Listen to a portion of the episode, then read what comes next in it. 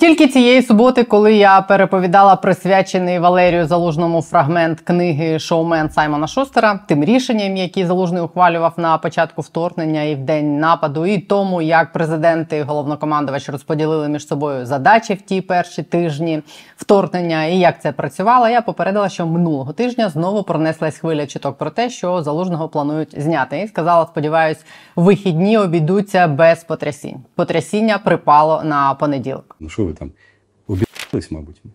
Не сците, батько з вами. Це очевидно діпфейк, але саме цим запіканим словом можна описати те, що відбувалось вчора ввечері. Вітаю, друзі! Це канал є питання. Я Олена Требушна. Сьогодні 30 січня, вівторок.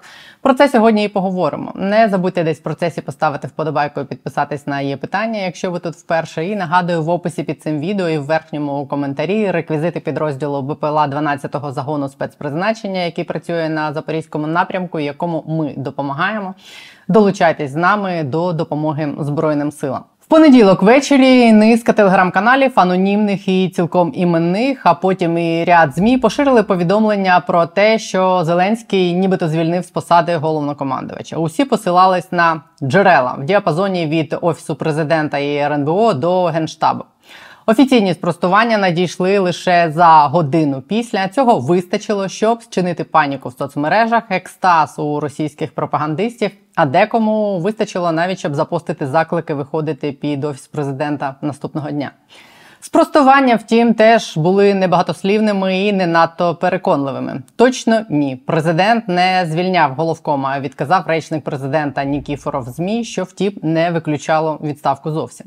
Міністерство оборони забойною фразою Ні, це неправда, чи то про всяк випадок спростувало все чи то тільки чутки про те, що Умерова теж звільняють. Неясно. Але фраза моментально зажила окремим мемом і окремим життям. Врешті більш-менш повірили в те, що президент не звільнив вчора головкома тільки після вечірнього звернення президента, в якому він був ще більш лаконічним ніж його прес-секретар Міноборони. Тобто не сказав нічого ні про звільнення, ні про чутки, ні втім і про те, що для цих чуток не було підстав.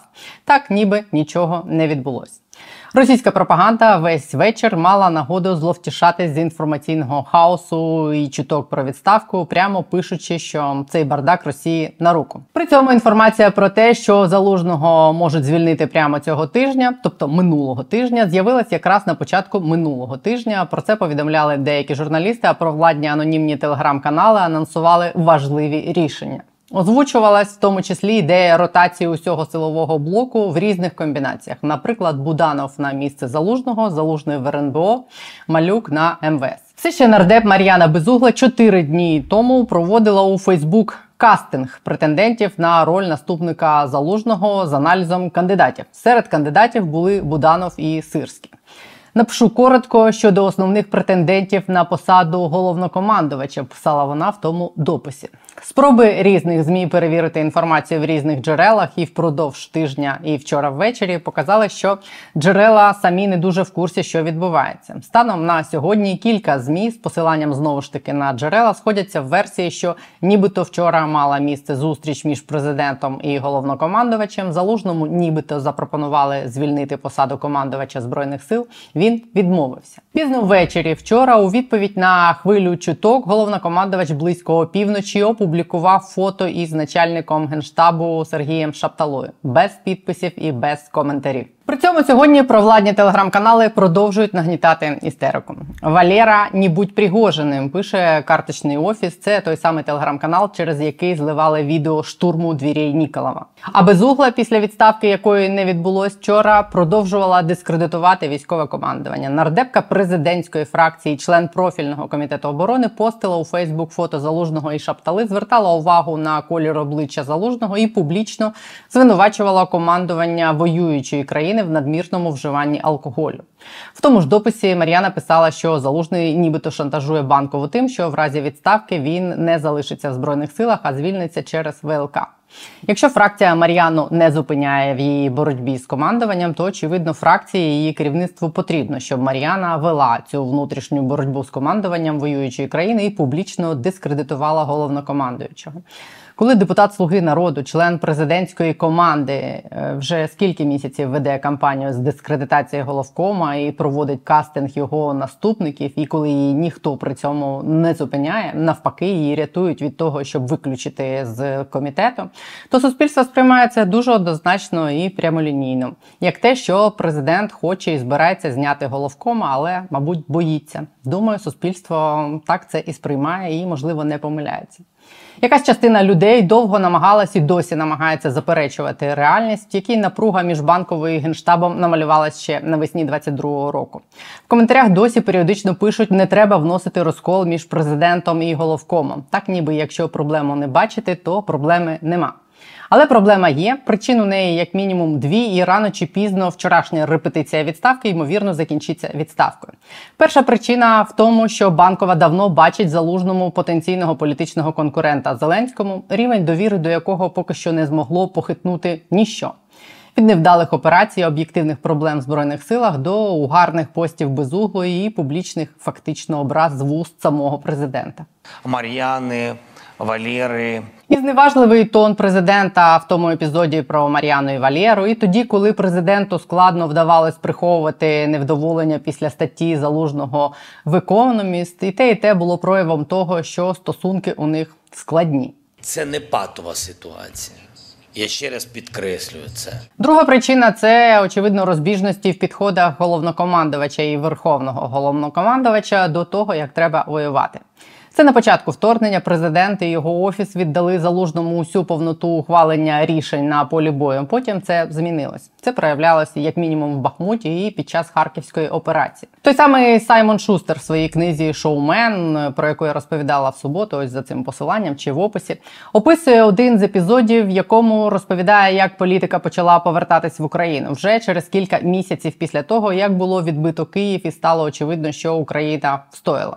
Це було літо 22-го. Президент з командою їхав потягом в бік Миколаєва. Їхали довго. Зв'язок часто пропадав, і у них був час поговорити чи не вперше про те, як може далі розвиватися ситуація, чим може закінчитись війна, і як вирішувати проблеми, які постануть тоді. Вони говорили про те, що численні пов'язані з війною проблеми і введені під час вторгнення обмеження рано чи пізно вибухнуть, в тому числі не виключено масовими протестами. Говорили про те, що суспільство втрачає терпіння, що люди втомлені, що рейтинги телемарафону падають, і навіть спроби Кирила Тимошенко повернути їх за допомогою розважального контенту не спрацювали. Вже тоді говорили про те, що суспільство починає ставити запитання про Маріуполь, про применшення загрози вторгнення. Вже тоді адміністрація президента проводила заміри настроїв, і заміри показували, що традиційні суперники президента, такі як Порошенко, майже втратили позиції, але вже тоді банкову непокоїла популярність, якою набув залужний. Лише за два місяці вторгнення достатньо, щоб кинути виклик Зеленському на гіпотетичних президентських виборах. Армія мала найбільшу підтримку підтримку народу. А залужний був живим уособленням і цієї самої армії, і того факту, що країна встояла.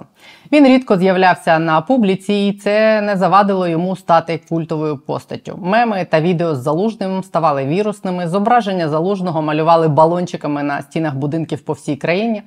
На банковій вже тоді це сприймали з ревнощами. Коли залужний створив фонд для збору коштів на збройні сили, дехто в офісі президента розцінив це як ознаку політичних амбіцій залужного. І вони не були параноїками, пише Шустер. Хоча генерал заперечував, що планує йти в політику, деякі з його найближчих помічників казали, що він відкритий до цієї ідеї країні багато загиблих, багато поранених. Головком відчуває відповідальність за них, за їхні родини. Він не зможе сидіти осторонь, якщо побачить, що Україна рухається в неправильному напрямку. Цитує Шустер цього помічника. Залужний спрямував всю свою енергію на перемогу у війні і не приймав твердих рішень щодо свого політичного майбутнього. Пише Шустер, але група його радників у генштабі пробувала порахувати, що йому знадобиться, щоб заснувати політичну партію чи провести президентську кампанію. Прес-секретар залужного Людмила Долгановська збирала матеріал для книги про залужного, яку він їй допомагав писати. Він розуміє, що стати президентом було б нескладно з правильною командою і правильною програмою. Цитує її Шустер. Він готовий, але я не впевнена, що він піде на це. Якщо все буде добре, якщо він побачить, що робляться правильні кроки, є правильне ставлення до ветеранів, до сімей загиблих. Якщо буде жорстка боротьба з корупцією, а армія буде міцнішати, він може від цього відмовитись. Звичайно, що офіс президента не могло це не турбувати і тоді, і зараз. Підсумку за майже два роки вторгнення стосунки між ними дійшли до стадії особистого конфлікту, який вчора і вилився через телеграм-канали і надійні джерела в публічну площину, і який ймовірно колись таки вилиться через ці телеграм-канали у саму відставку. Те, що вчора відбулася репетиція відставки, ймовірно, означає, що рано чи пізно вона відбудеться. Мої джерела, вибачте, кажуть, що Зеленський був готовий звільнити Резнікова після скандалу з яйцями і не звільнив тоді, бо не мав ким міняти в той момент. Резнікова звільнили через сім місяців після того, як Арахамія повідомив, що рішення про звільнення Резнікова ухвалено, і новим міністром буде Буданов. Будь-якій незрозумілій ситуації призначай Буданова. Щось подібне може відбуватись і зараз. Те, що відставки не відбулось вчора, може означати, що у президента немає поки людини, щоб він зважився на таке непросте, в тому числі для нього особисто рішення, зважаючи на всі обставини. Але головне непросте для країни. Президент має повне право змінити головнокомандувача. Важлива причина цього бажання: чи лежить вона лише в площині політичних ревнощів, чи команда президента дійсно вважає, що функцію головкома в умовах об'єктивних обмежень і викликів другого року вторгнення більш ефективно виконувала б інша людина. І чи є у президента в полі зору людина достатньо компетентна для того, щоб виконувати ці функції зараз краще? Достатньо сильна, щоб не просто втамувати власні амбіції цієї людини, а щоб взяти на себе відповідальність за мільйонну армію, за успіх чи не успіх майбутніх військових операцій, за реформи, яких таки потребує армія, за можливу дезорганізацію збройних сил у відповідальний період на фронті у зв'язку з відставкою. За військову стратегію бажано перемоги, за звільнення чи що не виключено втрату території, за долі мільйонів людей і всієї країни це головне запитання. Інше питання: якщо стосунки між президентом і командувачем дійсно зайшли в так би мовити, вибачте, глухий кут, то навряд чи їх е, може щось ще врятувати чи реанімувати. І біда в тому, що якщо це дійсно так, то навряд чи залишити все так, як є, кращий вихід ніж відставка. Країні у стані війни збройні сили і політичне керівництво мали би бути єдиними. Складно уявити, що двоє найбільш наділених повноваженнями людей в країні можуть привести країну до перемоги, якщо їм є що ділити, якщо у них вагон чи маленький візочок взаємних претензій. Тому ситуація поки що має вигляд дійсно глухого кута, в якому навряд чи хтось може відкласти в бік образи, амбіції претензії. Тому вона рано чи пізно очевидно вилліться в телеграм вже не чутками, а рішеннями. Просто будьте готові морально. Найпарадоксальніше вчора було очі, коли достатньо пізно ввечері, після всього цього шквалу відставок, я говорила телефоном з військовим, який усі ці новини дізнався від мене, бо люди займаються роботою і виконують задачі. і Їм немає часу переживати за холівар в Телеграм. Багато з військових в принципі видалили телеграм з міркувань безпеки, і так виходить заради інфогігієни. Теж так і живе про відставку командувача повідомляє військовим випадково. До речі, нагадую, в тому числі для тих, хто свідомо видалив Телеграм, що ми створили канал у WhatsApp, Можете стежити за новинами там. Посилання в описі під цим відео. Ну, у мене на сьогодні все. Нагадую наостанок ще раз, попри всі холівари, не забувайте підтримувати збройні сили. Посилання на банку підрозділу, який ми підтримуємо в описі під цим відео. Це підрозділ БПЛА 12-го загону спецпризначення, який палить окупантів і їхню техніку на запорізькому напрямку. Долучайтесь і не забудьте підписатись на є питання перш ніж піти. Бережіть себе, тримайтесь, побачимось.